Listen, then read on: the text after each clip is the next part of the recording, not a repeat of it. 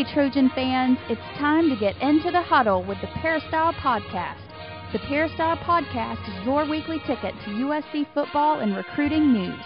Don't forget you can download the podcast 24 7 at our new website, peristylepodcast.com. And now, here's the host of the Peristyle Podcast, USCFootball.com publisher, Ryan Abraham.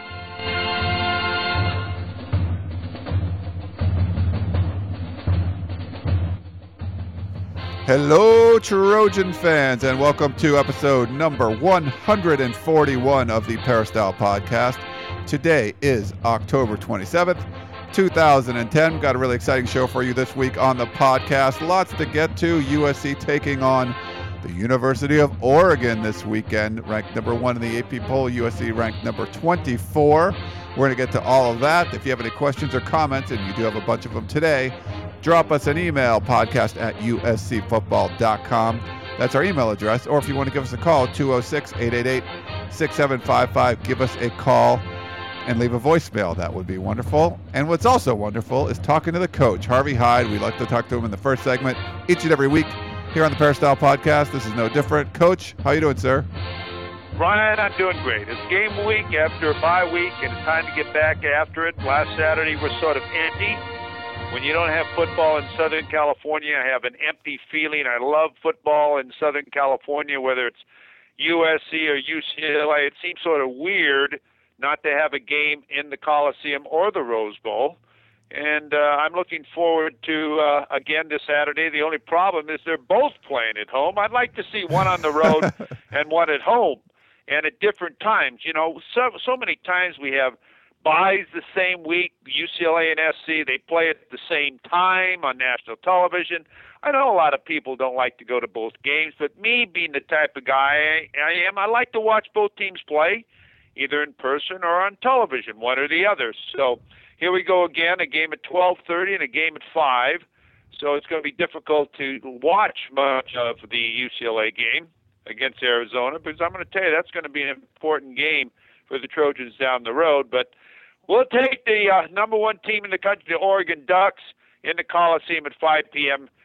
Saturday night against USC. It can't get much bigger than that. In fact, I think everyone's pointing as that as the biggest game of the weekend. Certainly, USC uh, ESPN's game day will be down there six in the morning. I think that gets started. Woof, that's a little early. And if you want to go to that game, you don't have a ticket yet. Go to sctickets.com. That's our sponsor for this segment, Southern California Tickets. Southern California Tickets, sctickets.com. It's all in the name. Or you can give a call, 1 800 888 7287. Coach, it's going to be crazy this weekend. This is the this is the time. Is the defense that played against Cal going to show up or is the defense that played pretty much the rest of the schedule going to show up against Oregon because that's the number one offense in the country? Well, I don't know what's going to show up for either team. Uh, obviously, it is the number one offense in the country as far as I am concerned.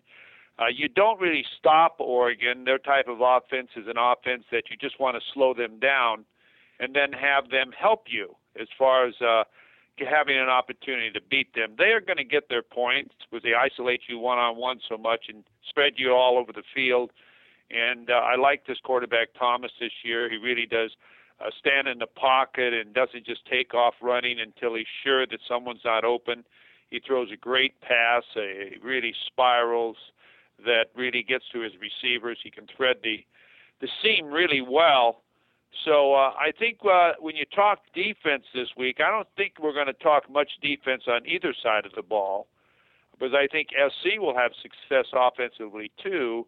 I think it's going to come down to the team that allows or or has the less mistakes. I really believe that, and uh, doesn't have turnovers, uh, doesn't uh, beat themselves, has good field position, takes advantage of scoring opportunities it's going to be that type of football game. But it's going to be a great game. And, you know, every week now, for the past three weeks, the number one team in the nation has gone down. So let's see what happens this week. Yeah, we certainly will. It's going to be it's going to be a great watch, coach, and hopefully people can get down there and uh, check out the game. Now we do have a bunch of questions. There's a lot of Oregon questions and kind of technical coaching questions, so we thought we'd ask you about this stuff. This the first one is from JC. He wants to know how do you stop a mobile quarterback and draw plays to the running back? Um, you talked about Randall Cunningham before, and you need athletic players to be able to stop him. And who is assigned to cover that quarterback? If he drops back, the linebackers often have to drop in the coverage. Is is a situation on your defensive line to, to push a pass, pass rush, and if the QB gets beats the defensive line, who who's there to cover them? So he just kind of wants to know how do you do that? How do you defend one of these guys? Well, I tell you, uh, it's. I wish I had the answer. Maybe I put a patent on it. You know, I think this is what the new spread offense and uh, the Wildcat and all this has caused, especially if you have a tremendous athlete like uh, Cam Newton at uh, Auburn and these other great athletes that are playing quarterback as Thomas is at Oregon, and that's a little bit different than they than the Wildcat what they're doing up there at uh, Oregon. You know, you really need about 14 players to stop everything that Oregon does. It's almost impossible what they do as far as spreading the field. I don't think you can get it done with 12. It, it, it's really difficult because they really want to uh, put you man on man with everybody. So they call the formation, they see how you're going to cover the formation, and then they call the play. And they still run all their options off of it in the reads by putting obviously you spread the field, don't put it back in the backfield if they choose to do that. Put the back, put James in motion, bring him across, and still hand him off the ball. Still play action pass. Your quarterback is a passer and a great runner. He can still run option, or he can run like you mentioned, the quarterback draw, or if the passes happen to be covered, he can run right up the middle and, and get yardage. So it's almost impossible to stop it all. And when you talk to defensive coaches, and uh, you the defensive coach just sits there and stares at the screen, because if you do this, they do that. If this guy's better than your guy, then it's not going to happen. They try to match you up and spread the field where they put you in a an impossible situation where if that guy doesn't cover James as a flanker or one of the receivers or whatever, then you get the big play. They are not a time of possession team. If you if you look at the stats, and I haven't examined them completely, but I would bet you that in almost every game they have the ball time of possession less than everybody else. Why? It doesn't take them long to score. I mean, when you watch some of their drives, a long drive is 10 plays or six plays because they're so explosive and someone makes a mistake and all of a sudden they take advantage of it. So what you want to do is bend but not break. You want to be able to keep your offense on the field. You want to be able to run your offensive clock, down so that uh, you're snapping the ball when you only have two or three seconds left on the clock. You want it to be a short game. You want it to be where your offense can match their offense, and you're going to have to because their offense is going to score. So what you have to be able to do is put yourself in a position where you don't create any turnovers, where your offense maintains the ball, when they're not on the field and they, you know, they don't have that opportunity to be explosive, and try to get up on them or match them, and then be able to sustain an intensity and great tackling. I'll tell you, they worked on tackling this week, Monday at USC's practice, because if you miss a tackle, they're gone. So you've got to settle up, you've got to wrap up. They spread the field so far you don't get immediate help. And also, what happens, you've got to talk to the officiating crew. And I would, if I was Coach Kiffin, I would take a video of the last game that this crew worked. I would time out exactly how long it took them to spot the ball. And I would then record it.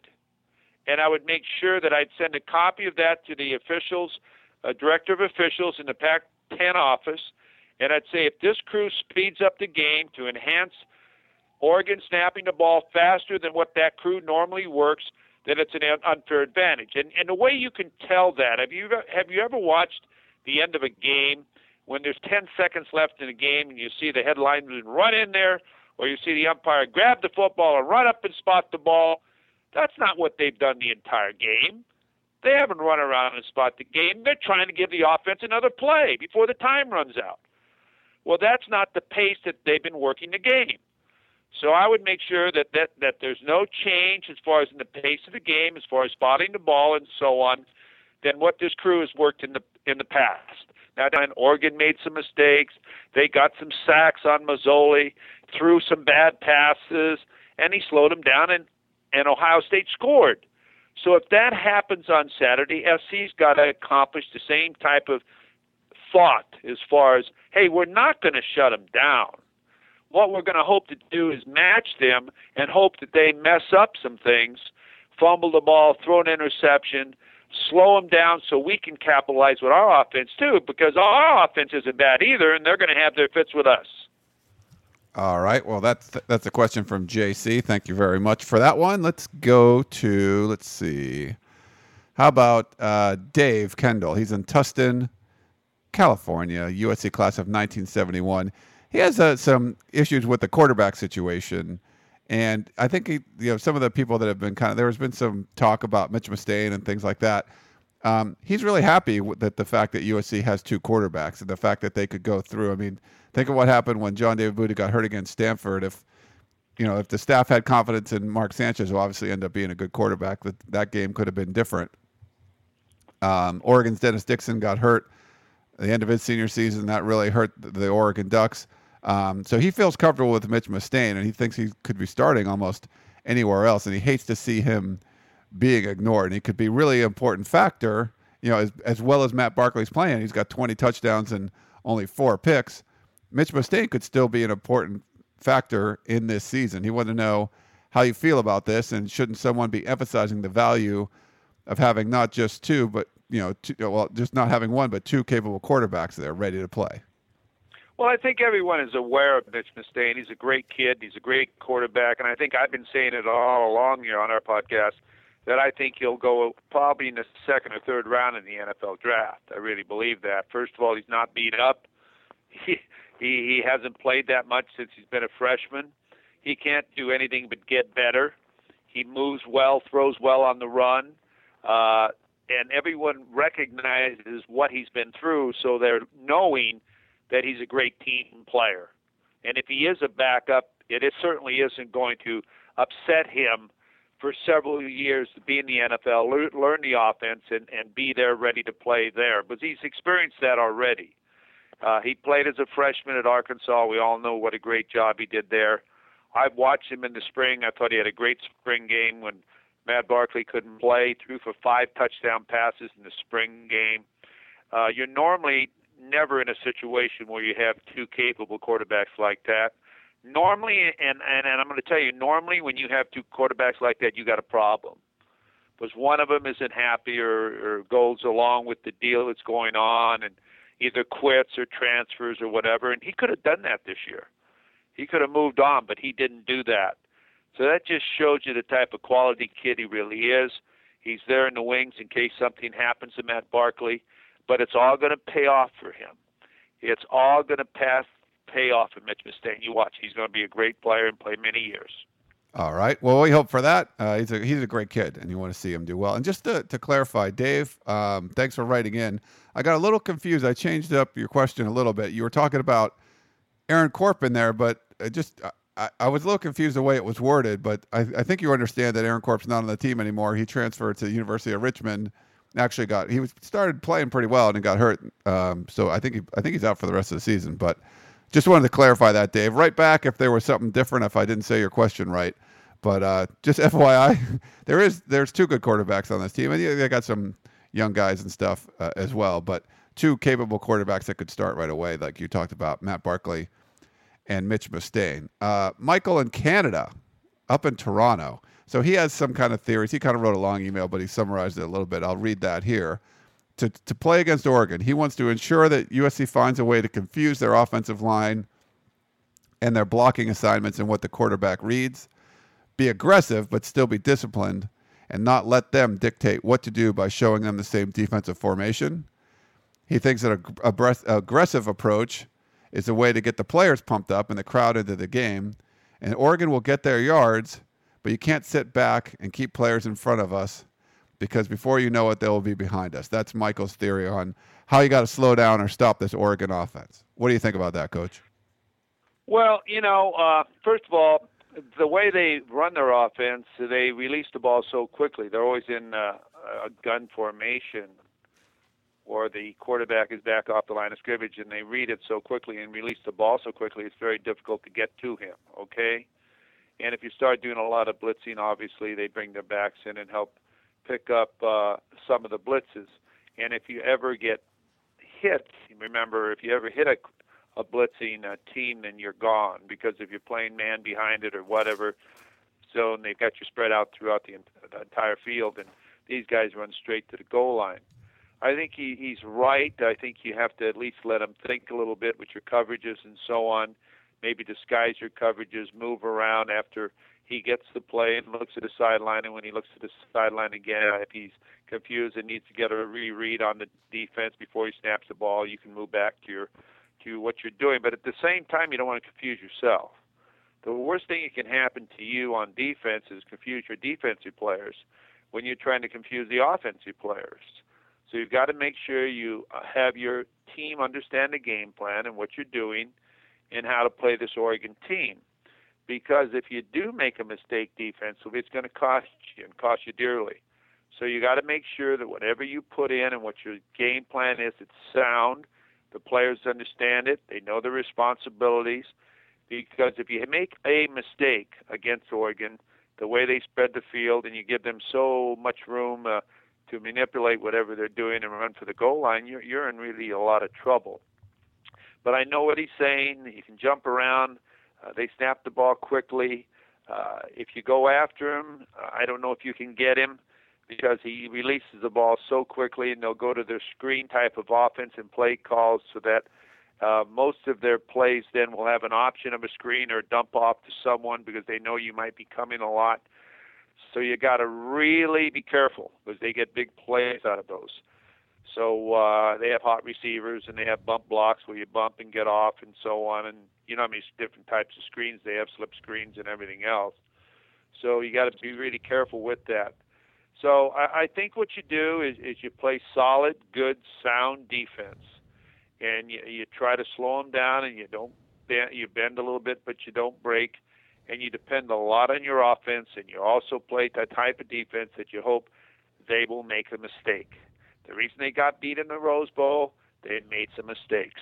And Masoli had to look around and he was a little confused because of the coverages were really sound in the secondary and the play action pass did not confuse Ohio State because they were playing at home.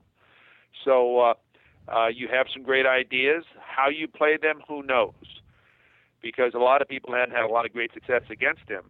But I think what SC has to rely on too is a home crowd that's enthusiastic. They haven't played that well on the road. Yes, they went into Tennessee. They were down 13 nothing, then came back and scored 48 unanswered points but normally they don't have the same type of of uh, advantage that they do when they play in Eugene. I've heard everybody talk about it that it might be the toughest stadium in America to play in. So when you leave that stadium, uh, sometimes you you lose a lot of the swagger. It stays there with them. So you got to hope a little bit of the swag, swagger stays in Eugene. Yeah, and USC's got to get that swagger. And just from looking at practice so far, they really seem to be uh, pumped up for for this contest. And if you know if they fall flat on their face, it it would be a surprise to me. I mean, it, to me, just from looking at the way this team is fired up, it looks like they're they're going to be able to keep it close. I think Matt Barkley will get this offense rolling, and they'll be able to try to match tit for tat, you know, with with what Oregon does. And you know, the, you know, obviously you want to look at the USC defense trying to slow Oregon down, but the USC offense doesn't really have a lot of room to make mistakes. They can't just take take possessions off. Every possession is going to be key. So you know, you you turn the ball over or you do something and drop a pass on third down. I mean, that's really not going to be a good recipe for USC. They need to be just sharp on offense and put the you know put pressure on Oregon. If you you know you get ahead and you can keep scoring, you make Oregon have to score every time they touch the ball. I think it's easier to break a big, you know, Michael James break a big 50 yard run for a touchdown when Oregon's up a couple touchdowns as opposed to they're down a couple touchdowns and they need to try to play catch up. So I think the key for me is just going to be make sure this offense, which can score, doesn't make mistakes and shoot themselves in the foot. Right, I agree with what you're saying there, Ryan, and uh, I think that that's exactly what the coaches are talking about with this team. And uh, I tell you, a good way to measure the game. Uh, the odds makers in Las Vegas I don't know how they do it. I, I really can't figure it out. But they're always normally, I would say, right on the number or close to the number.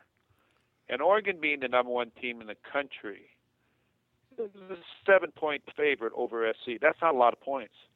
When you scored 72, 60, 50 some, that's not a lot of points difference in a football game. So that they're telling you by that number, I believe they are, that this is going to be a close football game. A touchdown either way. Hey, that's not two scores, that's one score. So uh, I think that's a way to measure it too, and I and I look at that too to see just what the professionals think about it. Yeah, that's a good point. I, I wasn't even sure what the spread was, but I should have. I knew to ask the coach because he's all tied into Las Vegas, so that's good stuff. Well, it opened it opened at six, and all the money went to Oregon. Then it went to six and a half seven, and now I think it went back to six and a half, and I think right now it's seven today on Wednesday. So it's all within a touchdown. So you know, when it's within a touchdown, I'm gonna tell you that, that that's close when you have two teams that score as many points as these teams score. So really, that's not a big difference.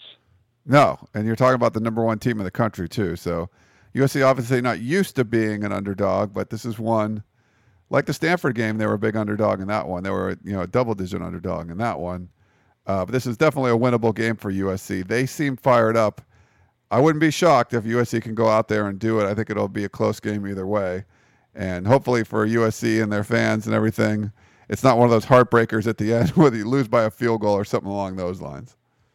Well, I hope not. I'll tell you, it's uh, it's a tremendous challenge, but I tell you, that's what it's all about. Going to USC or going to Oregon, these type of games. This is what it's all about for fans, football fans who will be at the Coliseum, or people who have what scheduled their day on Saturday to say, hey, I'm not being going anywhere. I'm going to be in front of the television. Or I'm going to be at the Coliseum. I'm going to be doing this now because I'm not going to miss this game. And this is what it's all about. Two great teams, two great traditions. Uh, uh, what, what can get better than this? I really just the anticipation of a game makes you nervous, not the game itself. I think once the game starts, it's it's it's it's a little different. You sort of get into the flow of it, but it's the anticipation of the game, the nervousness, the thinking of the game is what it's all about. And I'll tell you, that's why you have to be really careful as a coach not to get your team to play today or tomorrow, but on Saturday at 5 p.m. Because your kids only have so much emotion, and you don't want to get them mentally fatigued thinking about the game. So you got to do have a lot of reaction or relaxation and not too much fire up. Just let them get through it, but they know what they have to do. All right. Well, coach, we appreciate the insight as always, and we'll uh, talk to you next week, see what happened in this huge matchup between USC and Oregon. Thanks for joining us. Ryan, buddy, thank you very much. And for all of our listeners out there, I want to thank you again for your questions. Keep them rolling. And good luck to everybody this weekend. All right. Everyone else, we'll be back in 30 seconds. We're going to talk some more USC football. Stay tuned. Meet us on the other side of the break for more of the Peristyle Podcast. Tickets, tickets, tickets. SC Tickets is your concert, sports, and theater ticket source. We have the tickets you need to any event worldwide. Football tickets are now available. Call SC Tickets now at 1 800 888 7287. 1 800 888 7287. That's 1 800 888 7287. Or visit us on the web at sctickets.com. SC Tickets, concert, sports, and theater. We now return to the Peristyle Podcast and your host, Ryan Abraham. Welcome back to the Peristyle Podcast. We're going to talk a little recruiting in this segment with USCFootball.com. National recruiting analyst Gerard Martinez. Nobody does it better. Gerard, how you doing, man? I'm doing good. Uh, waiting for a huge weekend of uh, recruiting for USC, and obviously a huge game. And it's kind of cool when those things uh, coincide. It seems uh, in years past, we've always, you know, either had a big game or a big recruiting weekend. Looks like uh, be a little bit of both. So uh, just like old times, uh, the expectations around the program a little higher than they've been in past weeks. So we'll see if they come to play. For sure, and uh, just by you know, maybe we can clarify a little bit what you mean by a big recruiting weekend, there's going to be a lot of, well, I don't know, maybe official, but definitely a lot of unofficial visitors and maybe some official visitors as well. And this isn't ever set in stone that the staff's always working trying to get guys, and sometimes guys can't make it or they decide they're going to make it at the last minute. But it looks like there's going to be a lot of potential prospects and potential future Trojans here on the sidelines looking at USC playing Oregon. Definitely, and it's it's really a matter of you know getting the local kids, and you know with USC right now, every game that they can bring in guys that are already committed, and USC has a dozen commitments right now and a couple of the top players in Southern California, uh, De'Anthony Thomas being a big name that's uh, committed to USC that USC wants to hold on to.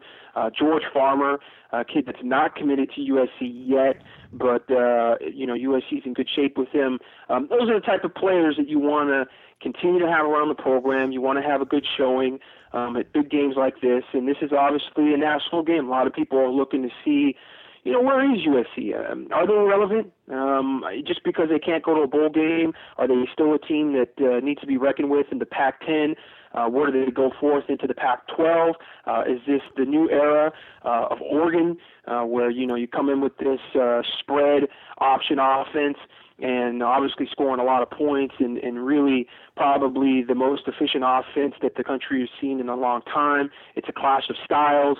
It's a clash of you know old tradition against the new Nike school. Uh, a lot of people want to kind of see that contrast, and so they're pumped up about the game. And obviously that brings in the recruits. It brings in, like I said, the local recruits, uh, guys that come in on unofficial visits, and those unofficial visits sometimes are just as important as the official visits. And uh, speaking of the official visits, it's going to be a weekend where maybe USC tries to bring in some guys uh, from out of state, some guys from back east, and obviously that's a big deal. Uh, you, you just never know. I think with this coaching staff, with Ed Orgeron and Lane Kiffin, uh, the aggressiveness of this coaching staff, uh, they're going to keep working. They're going to keep after it, and they're going to keep bringing in top guys, uh, regardless of uh, you know what other people think of USC from a media standpoint. And so you know that makes it interesting, and it's just a, a form uh, for for USC to kind of display uh, what they have now and, and really what they have for the future. Because obviously, I think um, you know with the sanctions, people are kind of looking forward to what USC has uh, with Lane Kiffin and how you know you're going to see the changes from Pete Carroll. And this is really one of the first games where you know USC's a, a decided underdog, and a lot of people are looking at Oregon as being maybe a possible national championship contender. And so you know they're coming into the Coliseum, and and USC, you know, first time in a long time, is really going to have to step it up and prove that uh, that they're still on that elite level. All right. Well, how important is it, Gerard? You've talked to recruits before. It's obviously a big weekend. You got a lot of uh, recruits going to be on the sidelines checking out the game. USC loses the game tight. Maybe they get blown out. Maybe they win a tight one. Maybe they blow out Oregon. I mean, whatever happens, does that affect how these recruits are making their decisions along the line? Is that a big deal, or is it just depend on the guy? You know, it depends on the player, and really, again, it speaks to the coaching staff because they do a good job either way of attracting talent and keeping kids interested. I think, you know, even after the Washington, Washington loss at home, which was really a tough loss. I mean, you're talking about a school that you're going head to head with for a lot of local recruits. I mean, Washington recruits really hard in Southern California and the city section specifically. I mean, they not only go other go after Southern California talent, but they're going after kids that are right in the backyard of USC. So De'Anthony Thomas, uh, Greg Townsend, um, a lot of different players that they like uh, that USC likes. So when you lose at home in a tough game like that, you know, it does affect. It does affect, uh, I think, the perception of where each program is going. Now, obviously, both teams have to play the rest of the season, and Washington's played a couple games since then where they have not looked very good, and USC's played a couple games since then where they have actually looked pretty good. I mean, they played well against Stanford defensively. That was tough. They didn't play well on the def- defensive side of the ball, but as a team, they fought hard and played a lot better against Stanford than I think a lot of people anticipated. And obviously, playing against Cal, they did well. So I think that there's obviously that perception of what are you building towards. I mean, this is now kind of a new era for USC in a lot of different ways. uh, it's USC really trying to rebuild in some ways. And it's it's weird to say that because you know they didn't go through a really bad season in terms of wins and losses last year, but with I think just the feeling of the NCAA coming down on them, Lane Kiffin coming in as a new coach, um, kind of the struggles early in the season, the loss to Washington, and then you lose back to back with Stanford, even though they played well against Stanford offensively. And I think as a team really fought hard in that game. It just felt for a while there was like, okay, this is the dynasty is over. you know, we, we, we everybody kind of came to terms with, all right, they're they're starting from a new place at this point. And this season, it's kind of about where are they building the foundation? You know, where do they go from here? What's the future from here? And, and with the recruiting trail, uh, a lot of that is the same thing. You know, how they're building this recruiting class, the, the limitations they have, and how they have to be smart in order to look forward from this point on. And it's not all about right here and right now, but it's definitely about moving forward and kind of the rise of the program um, from, you know, this point on. So I think that, uh, you know, the wins and losses, they can go either way. They can kind of show, hey, listen, yeah, we're not what we were um, you know, back in you know 2004, 2005, 2006. Uh, but this is a new regime, and we're building new things. Or you know, Lane Kiffin comes in and, and they play well against Oregon, and, and maybe they are able to beat Oregon. It's a it's a a sign all the recruits. Look at what we can do under the current circumstances. Imagine what we can do with you here and going forward uh, with with you know all the planets aligning a little bit more and, and things being more in our benefit. So it goes either way. It, it's it's it depends on the recruit, and I think it depends uh, definitely on you know how things play out uh, at that recruit's position and what they're looking forward to in in their recruitment. You know, what did what things, what factors did they see as important to their recruitment? I mean, if it's playing time, then you know that can be spun either way, regardless of wins and losses. Uh, if it's obviously the prestige of the program and wanting to win the national championship, you know, you can't go out there and look bad. And and and and, and looking bad sometimes is not always about wins and losses either. It's about how you're playing in those individual games. So that's kind of what we have to watch for. And um, and this is again, it's going to be a national stage, and it's a forum for the Trojans to come out and uh, show you know what they have under Lane Kiffin. All right, uh, we got some questions here.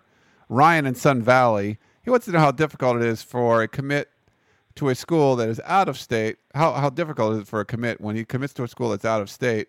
When there's a big local school that's also offering and also recruiting him, you grow up in that area, everyone's a fan of that big school nearby. There's got to be a lot of pressure on these kids by friends, family, and the community what kind of adversity they, do they face when they do want to commit to an out of state school like that?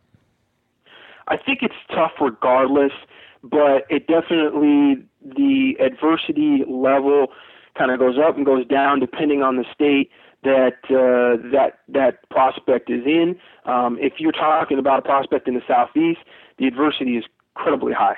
Uh, you're going to have a lot of local schools with a lot of fans really pushing every day you should go to the school, you should go to the school. It's going to be on Facebook. It's going to be in the classroom. It's going to be at practice. It's going to be at the games. You have a lot of local fans that are very aggressive in showing their school's pride and letting those kids know, hey, you should go to this school. This school is going to support you. It's local. Um, you know, we're going to be there for you.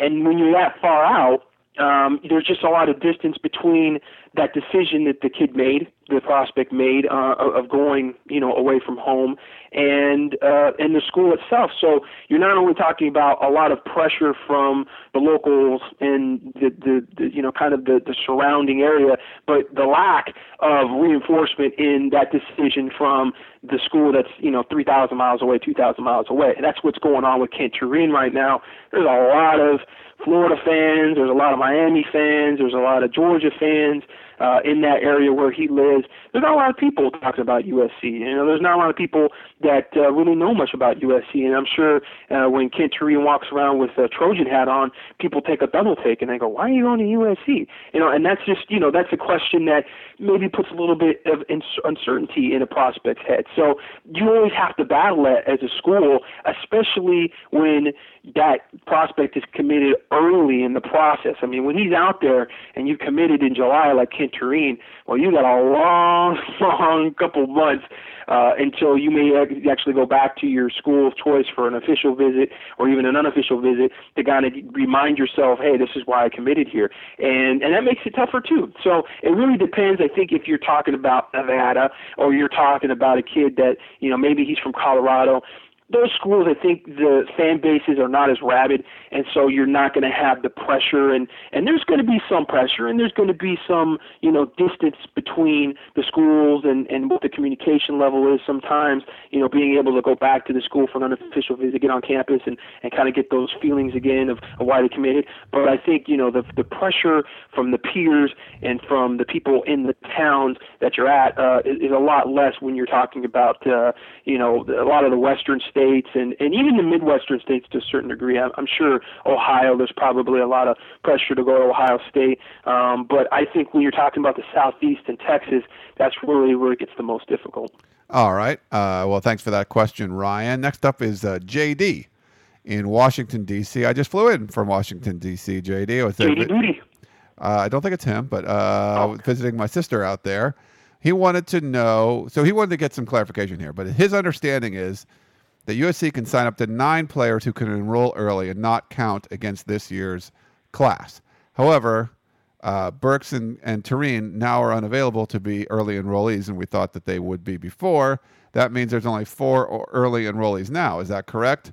We have to use them or lose them. Is that right? So we just wanted to get some clarification on how that all works. Uh, yes, there's four right now. Andre Heidari, who is a kicker from Bakersfield. Um, Pete McBride, who's the long snapper from Arizona. Um, and then you got the two quarterbacks, Max Wittek uh, from Santa Ana Mater Dei, and you have uh, Cody Kessler from Bakersfield, uh, Army All American up at Bakersfield. So, yeah, you have the four that are early enrollees at this point. They do have a couple Juco prospects. They actually have uh, four or five Juco prospects that they're looking at um, to see if they could come in early, uh, but we don't know if, if any of those guys can get in early for sure. I think with the two offensive linemen, there's David Garness, who's at the um, City College of San Francisco, um, who's originally from Alaska, who's a full qualifier at high school. Just because he was from Alaska, just really didn't get recruited. He should be good to go. He should be okay. When you're talking about a full qualifier out of high school, usually they have um, the the credits and are in the right place uh, in terms of their admissions uh, coming out of uh, the junior college ranks where they don't have a problem enrolling in January. That's that's really the key is, is being a full qualifier out of high school. The same can be said for Aaron Douglas, who is the transfer um, uh, to uh, I think it's Eastern Arizona from um, uh, he's out there in Yuma from Tennessee. He transferred out of Tennessee when Lane Kiffin left Tennessee. So he was a full tran- uh, qualifier out of high school, went to uh, Tennessee out of high school, uh, was actually an All American tight end who ended up being a freshman All American tackle at Tennessee. So he's good to go uh, in terms of being uh, able to early uh, enroll at USC or you know whatever college of his choice. So those guys should be pretty good. There's a couple other guys floating around on the radar that are JUCO guys. The high school prospects, it's harder, and, and it kind of talked about this over the summer that you kind of have to wait and see what the fallout is from summer school because a lot of guys they don't know if they're really capable of being early enrollees until they go through those summer school classes. And with Kent Turene, I kind of had a feeling he was going to have some issues trying to get out early mainly because I mean he came out to USC on an unofficial visit, basically spent a week out here just hanging out, and I'm thinking he's out here in July, he's probably got to be taking some summer school classes right now, and he's in LA, so I was kind of wondering how that was going to work out. So it didn't work out, and he's not going to be able to enroll early. So with the high school kids, it's a little tougher. There might be another kid that they that, that they're able to to finagle and and get in uh, early. We'll we'll see how that goes. I'm not going to name any names just yet, um, but it's it's it's a challenge. It's difficult, and I think you know the coaching staff kind of came to that conclusion here at the early part of uh, October, just looking at transcripts and, and collecting some of the data that they needed academically uh, to look and see what kids can legitimately get in uh, in January. And I think the list is it's not real long, and they've offered some kids regardless. You know, they took Burks, uh, who's not going to get in regardless of whether he gets in early or not you know, offering uh, Corey Waller, linebacker out of Long Beach Poly. Um, those are guys that can't get in early who were kind of cusp guys, and um, now they're going after them regardless. So that opens up again that Pandora's box, that question of, you know, what what is USC really doing? What is their real strategy when it comes to the scholarship sanctions and are they really adhering to those sanctions? Are they staying those sanctions? And if they stay the sanctions, is it wise to uh, put that off a year uh, into 2014, or should they just take this year and try to get as many early enrollees as possible so they have, you know, only you know three years counting this year to go forward? I mean, it's a again talking in circles when you start to get into that because we just don't know what is really going to happen with the appeal and that particular uh, penalty that the NCAA put on them. So, you know, we're going to kind of wait and see how that goes. But uh, at this point, yeah, the early enrollee thing, uh, to get nine early enrollees would be very surprising to me. I, I don't know if you could even get to that number. I don't know if you could get to seven, quite frankly, without maybe taking a couple guys just to take them because they're early enrollees. So hey, if you're a junior college prospect out there and you're six four, and you and you just hey, you know, if if you could get out early, you know, send your tape to USC because I'm sure uh, they'll take a look. Looking at you. they'll take a look. All right, um, and then one last thing, you were talking about, uh, and I think it was in the previous podcast. Um, you had some criteria for some uh, getting some local players, California players, that that USC should probably get at positions of need when you're talking about along the lines or at linebacker, things like that. He wanted to get your thoughts on V. Moala and Jason Gibson, a couple guys that do have offers from USC. Um, but kind of get your thoughts on, on those guys and see if USC is going after them hard. Well, USC was not going after Jason Gibson very hard. Um, you know, they didn't have weekly conversations. Uh, he is a player that got a scholarship offer during the May evaluation period, and USC is recruiting him as a defensive end.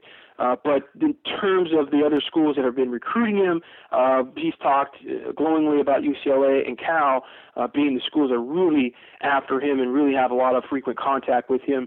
USC, he just felt like just wasn't on him hard enough, and I don't know if it's an issue that USC can't resolve, and if they wanted him to go back on him and recruit him hard and eventually sign him, um, or it's just one of those things where he feels USC has not put up enough time and investment into trying to recruit him, and you know he's kind of moved on. I mean, publicly he has not moved on. Publicly he continues to, to list USC as a as a favorite, the school that he's looking at. Um, but I know that uh, I, he's been a little bit um, confused to kind of what's going on with USC and maybe why they haven't recruited him harder.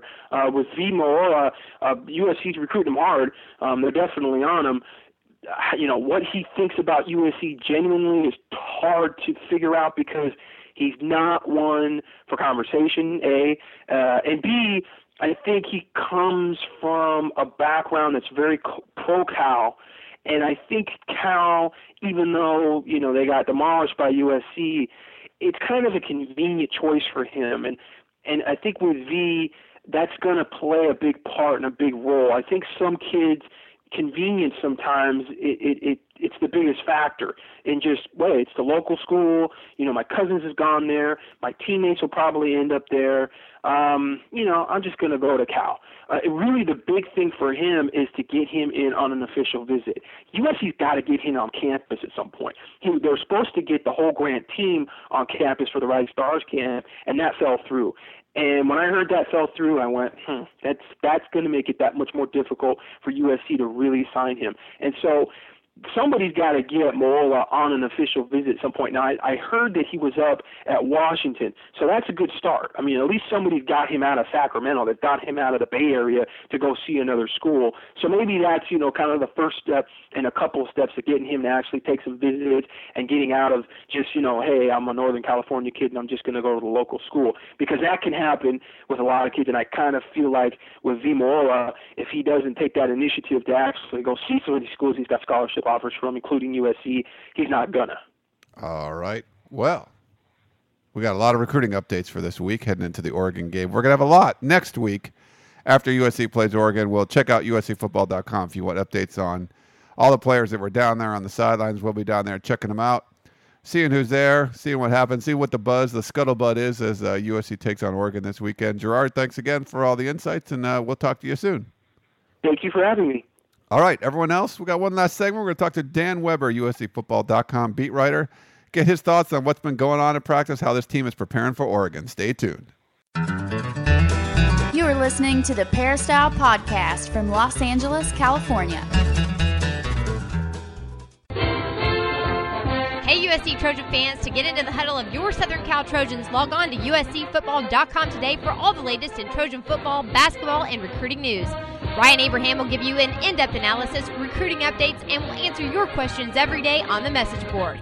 So, for all the latest in team and recruiting news on your USC Trojans, check out uscfootball.com, the officially licensed Southern Cal site of the Rivals.com network.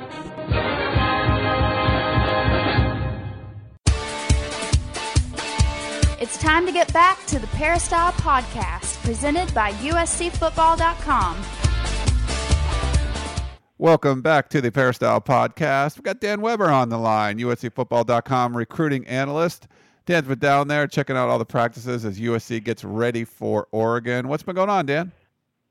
Well, uh, I kind of like, uh, you know, it's, it's it's reminiscent of, you know, all those years where uh, you know USC was on on top, and every game was a big game, and you know, number one maybe in the nation on the line, and that kind of thing. It's a little bit of a a reversal here. Uh, you know, it could have been awfully close, as Lane has said, and and you kind of like that. A lot of coaches wouldn't admit, you know, that they think about 50 times a day that uh, they could be seven and zero. You know, six seconds or two plays and one in each game away from uh, having two seven and zero teams in the game of the year. But uh, uh, there's a buzz, there's an energy, there's an excitement there, even without the, you know, fans and observers and what have you that, that were there in years past. It, it, it kind of has the sense of the way it was, and you can tell the younger players are kind of getting with it, and they're getting back a little bit. Uh, I think you know with the NCAA thing and you know hanging over for so long and all the negativity from outside, especially about the program, that it was really hard to be part of the USC program for a while and have that you know sort of swagger that USC's had all those years. And I think a lot of the you know the younger kids, hey, we didn't do, any, do anything wrong. What the heck? But I think it is you know the the Cal game just was such an infusion of confidence and hey, you know we we can play this game and we can do a lot of things well and we're pretty good, and uh, let's just show people. So uh, there's a real sense of that, and there, there's a. It's obviously they're practicing uh, faster, up tempo. They know they've got to do that. They did it, you know, to get ready for Cal. It worked obviously on both sides of the ball, and you just see a, you know, a continuation of that. And uh, they really went after one another yesterday. There were a lot of, uh, you know, they're they're as close to tackling now full speed as you can possibly be without exactly uh, saying go on, you know, and really tackle full speed. I mean, there's a lot of contact. There's helmets popping off. There's guys wanting to square square off with one another, and uh, it's uh, it's kind of interesting. Uh, we'll see how it plays out. You know, they're playing a team that is so different. It's not like any other team probably we've seen in college football and uh, people are you know trying to figure out how you match up with them and in terms of the tempo that they run their offense and the way they uh, take chances on defense and turn the ball over on you. And it certainly worked for them i mean they had one uh, you know kind of close encounter with arizona state which usc you you talk to everybody at usc and that's the blueprint. Uh, they you know arizona state forced uh, oregon into 11 punts. Unfortunately arizona state turned the ball over seven times. Yeah. uh, ended up, you know, it was only 42-31, uh, and you know, probably Stanford was, it was 31-31. Stanford's driving, and uh, they throw a completion down to like the 20, where they could have gone ahead, and they get uh, a kid gets targeted right through his helmet, knocked out, drops the ball. Oregon picks. It's not called, of course. Uh, Oregon picks the ball up and uh, takes it, you know, the other direction, and pretty, you know, it's 38-31 Oregon and that turned the game around and you know they got the last two scores but it isn't like they've just totally you know what they did to UCLA they've done that to everybody you know they struggled a little bit against uh Washington State so uh you know it's A lot of it's an teams seem to struggle. Washington State's played a lot of teams kind of tough, where they, they haven't got the sixty to, to five blowout or whatever, but they play teams tough. Yeah, I mean their, their quarterback is probably the most single improved guy in the league, and, and everybody said he had that potential. He could play for a lot. Of, he'd start for a lot of teams in the Southeastern Conference, for example, the Big Ten. Uh, uh, they've got a great freshman receiver, I think, at Washington State. I think we look back at some USC games now. you look back at that Hawaii game, uh, you know, USC, uh, when you see what Hawaii's doing now and beating, you know, uh, Nevada, uh, you see what um, Washington State is doing. Those were actually, I don't think USC got enough credit probably for the way they played, at least on offense against Hawaii, the way they played against Washington State. Uh, you know, USC, you know, has handled Washington State, you know, better certainly than than the other Pac-10 teams have. So uh, maybe there were some indications in those games that you know of what what might develop and and and USC maybe just got a little bit ahead and we just didn't realize it at the time. All right. Well, there was some news uh, yesterday at practice. I don't know if it's news, but it was kind of funny. You talked about it a lot in your practice report about Matt Barkley tweeting over the weekend. You want to give people kind of an update of what was going on with that? It was kind of funny. Yeah, and I, I was talking to his dad, dad too yesterday on the sideline. It was the classic. Uh, uh, you know, Matt's uh, follow. You know, Matt really is uh, following in the footsteps of Pete Carroll. I mean, he's you know, you've got REO Speedwagon references. Uh, you know, when you interview him, the, the song lyrics, and uh, you know, he tweeted about the uh, uh, upset uh, in the UFC, I guess, Ultimate Fighting Championship, where the what, Cain Velasquez just absolutely crushed that uh, champ Brock Lesnar uh, uh, here, in, uh, and it was in Orange County, so it was at the Honda Center, and I think uh, Matt, you know, Matt might even made it, you know, because it was kind of a big story here, uh, and uh, he just tweeted, you know, well, you know, uh, USC is the Cain Velasquez, you know, or whatever. Cain Velasquez is USC, is Oregon's to Brock Lesnar. And, and, and it was obvious he had no intention of dissing, you know, the Ducks or anything like that. And uh, it's amazing you have adults, you know, males in their, you know, 30s, 40s, and 50s that are following the tweets of college kids, just, you know, 20 year olds, eh, 19 year olds, and then publicizing them like, oh my gosh, he dissed the Ducks, you know, oh wow. I, and he did nothing of the, kind. it's just, you know, silly to say that. Basically, he was saying, you know, here's the champ gets beat, and here comes number one, and you know, what do you, th- you think he's supposed to say? Uh, I think they're going to crush us. You know, I mean, it was just one of those. And as he said yesterday, he said, "Hey, it was just a matter. We've gone through a lot, you know, at USC, and fought through a lot of adversity, and uh, this was kind of one of those things that you know you just want to tell everybody, hey, see this stuff, you know, it happens. Uh, where teams that you know are the underdog, uh, you know, can you know rise up, and a guy, you know, is the underdog and uh, ends up, uh, you know, winning big, and uh, so that's kind of what he said. But I guess there was enough of a reaction, especially, you know, some of the national guys that cover college football and some of the Oregon media people who just went way over the top in terms of the reaction. Uh, he took it down, I think, like six or seven hours later and just said, you know, certainly didn't mean anything. Oregon's a great team. Uh, not what not what I was even thinking about at all. So uh, I think he handled it well. Lane said you know him, if you know him at all, obviously not saying anything negative about Oregon. It was all about USC, but uh, but it, I'm not sure I would want to be somebody who's following every word that every college football player tweets and then sending it out like it's a really big news story. Uh, yeah, I'm sorry. Yeah, a lot of guys I, are doing I, them from their phone, and it's just you know they're it's hard. You, you have 140 characters to you know you could misconstrue you know what some people are saying. Yeah, I, I mean, I, I just don't think. I, you know, I know that the media's gone there, but I, I'm not sure uh, that's where the media ought to be going. I, I'm not sure we should be into instant analysis of uh, a player tweets, essentially to uh, you know their teammates. However, I guess what the one learning experience for college kids is you may be only intending to tweet your teammates, but basically the whole world's listening, yeah. and people can take out of those things whatever they want to take out of them. I thought Kelly yesterday, I guess the, you know, of course, then that gave the media a chance to run to Kelly yesterday. What do you think? What do you think? Uh, are you going to put it on the bulletin board? You know, and Kelly said, "Well, we don't have a bulletin board. Everything's digital here." You know. I like Chip Kelly. uh, he's he's pretty candid about the stuff he says. I like that. It's pretty good. Yeah, he's pretty straightforward and all that. Although he probably, you know, if he wanted to play the same game, he said, "Oh, that's high school stuff or whatever." Now you could take it one way that the high school stuff is putting things up on the billboard. The other way you could take it is the high school stuff is uh, is uh, you know trying to pin it on uh, on uh, uh, you know, or that what Barkley was doing with high school stuff. I don't think either of those, you know, exactly what he meant. But uh, you know, you don't want to get into that, you know, No. circle of just, you know, who he said, she said, you know, all that kind of stuff, and go Right. round and round. Uh, just play the game, you know. Makes sense. Well, let's talk about the injuries a little bit. We expected to see some guys coming back. Seems like the offensive line is back for the most part, but uh, there's still a couple guys like uh, Malcolm Smith isn't practicing.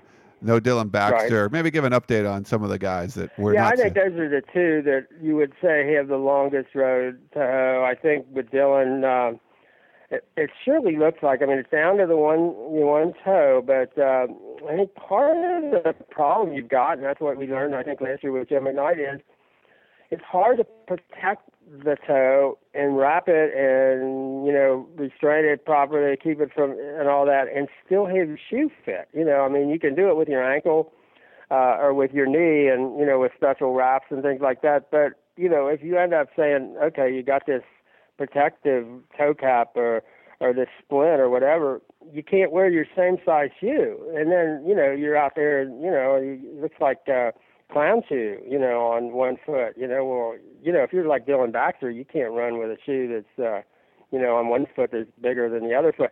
That would seem to be the problem. The the hardest thing is to figure out how to, uh, because I think uh, even by last Thursday he was saying it was only painful at times in some of his cuts and some of it, it wasn't.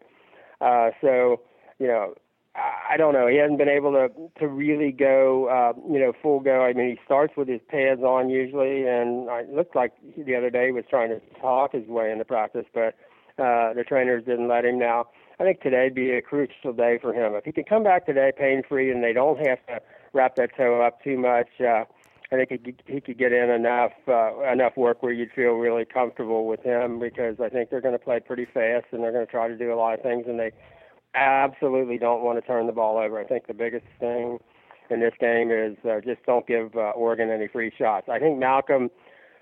I would be surprised if uh, if Malcolm's able able you know to play uh, in any significant way.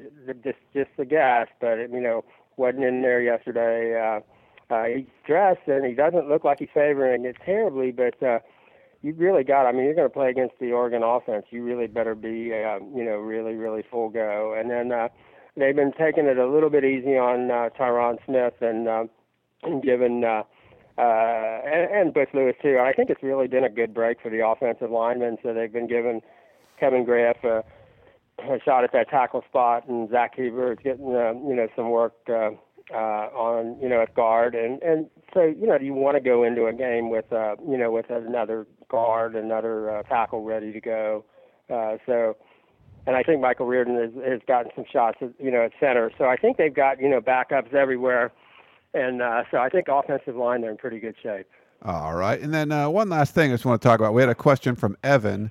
He wanted to get an update on uh, what's going on with uh, Patrick Hall coming out there. If you've seen him out there, and you know, and now that I think of it, maybe you should also mention uh, Markeith Ambles a little bit too. yeah uh, okay Patrick Hall he sure looks like that you know knee brace is limiting. I mean he just doesn't look like there's any way he can get up to speed yet. It, it just looks like uh uh oh as we remembered how DJ Morgan looked maybe in the summer and what have you, where you're kind of dragging that leg and the brace looks awfully big, and uh, uh, it just doesn't seem like he's been uh, able to get anywhere near uh, uh, full speed, and, and maybe even less so. And maybe it's because when they did bring him back and, and tried to uh, let him do a couple of things and then realized that was probably a negative in terms of his knee uh, rehabbing. Uh, it looks like they're just being very uh, cautious and uh, conservative and careful.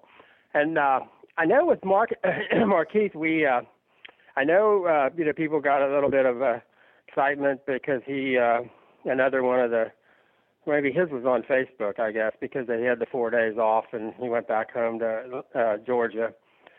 And there was some misinterpretation of what he exactly said before he went home. Uh, you know, people made it sound like, oh, is he not coming back? Well, yeah, that wasn't the case at all. But I, I saw him yesterday, and during practice, you know, before practice, and during practice, you you don't realize that maybe he's he's not there, and I don't think any of us during practice realized he wasn't there. And uh, then only afterwards does it sort of come out that apparently hadn't made some whatever the various kinds of meetings, appointments, uh, tutors, whatever he hadn't hadn't. The sense is that he hadn't made whatever those were supposed to be on Tuesday. He might not have been there, and uh, that's the kind of thing that will get you. Uh, I think that's what caught up with Patrick, and I think that's the thing that you know that they reacted to. Uh, you know, you've got a responsibility, and uh, if you're uh, you're not living up to that, you're going to have to live up to that first before you uh, get a chance to play. So we'll see. I don't know where that where this one heads. When you look at the fact that you know Kyle Prater's coming in next year as a freshman after redshirting, you know the recruiting when you if you look at uh, you know the, the two wide receiver recruits are you know potential with uh, uh, you know Farmer and then Blackwell and Dillon Baxter maybe um, a significant receiver next year. You do wonder where the numbers. You know, if you're a kid like that and you're looking and saying, you know, what are the numbers? You know, for me, he's got talent. There's no question about it. Uh, kind of a free spirit, kind of a fun guy. Uh, long way from home. You're just being realistic. You know, I think a lot of freshmen have had uh, kind of episodes like this at USC who are from across the country. So, uh, so we'll see how this plays out. You know, I think there were people who didn't think Patrick Hall would would work his way back, and he did. Uh, we'll see. Uh, I don't know. I don't know where that. He played four games, but not significant time. Uh, so he he is you know is not going to be able to redshirt. Uh, so he'd have to sit out a year if he went somewhere else.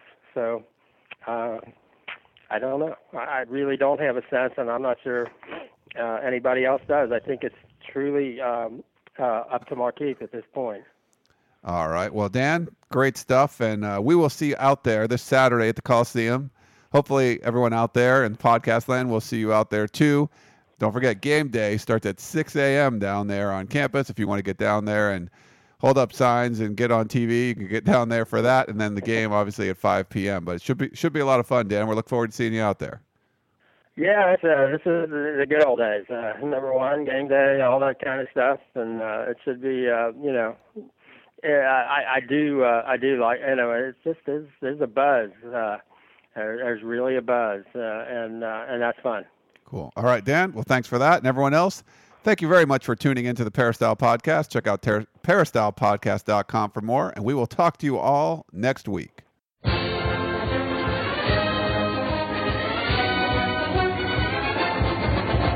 You've been listening to the Peristyle Podcast presented by USCFootball.com.